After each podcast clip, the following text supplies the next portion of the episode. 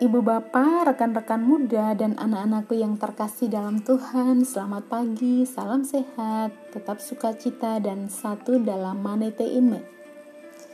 Injil Matius yang kita dengar pagi ini sangat indah. Kenapa saya katakan indah? Karena hari ini mengisahkan Yesus sang guru sejati yang luar biasa. Yesus mengenal kondisi para muridnya. Yesus mengenal konteks para muridnya sehingga Yesus menggunakan pendekatan ataupun cara agar pengajarannya dapat diterima, dapat dipahami oleh para muridnya. Kita mendengar bersama Yesus menggunakan perumpamaan. Dan hari ini perumpamaan tentang penabur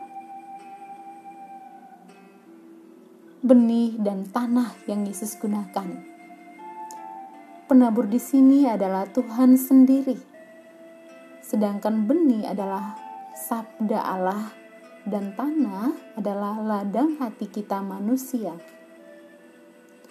Sabda Allah dapat ditaburkan kepada bermacam-macam orang, namun hasilnya akan berbeda, tergantung pada kualitas hati orang-orang yang mendengarkan sabda itu. Ada orang yang menolaknya, ada juga orang yang menerimanya namun segera murtad begitu terjadi penindasan ataupun tantangan.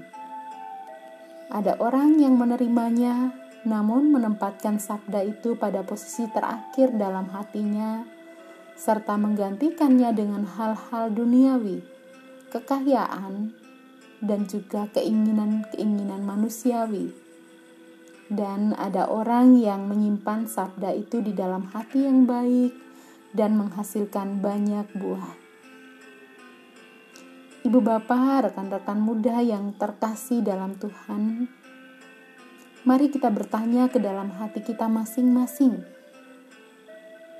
Kita termasuk orang yang seperti apa?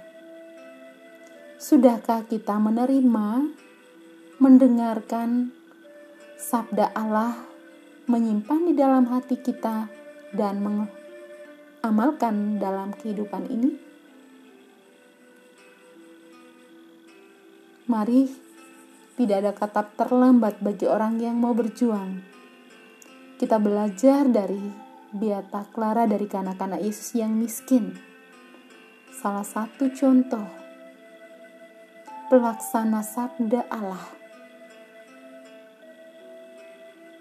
Karena sabda Allah berakar dan hidup dalam diri Beata Clara, maka kehadiran Beata Clara menjadi berkat bagi anak-anak yang miskin dan terlantar pada zamannya.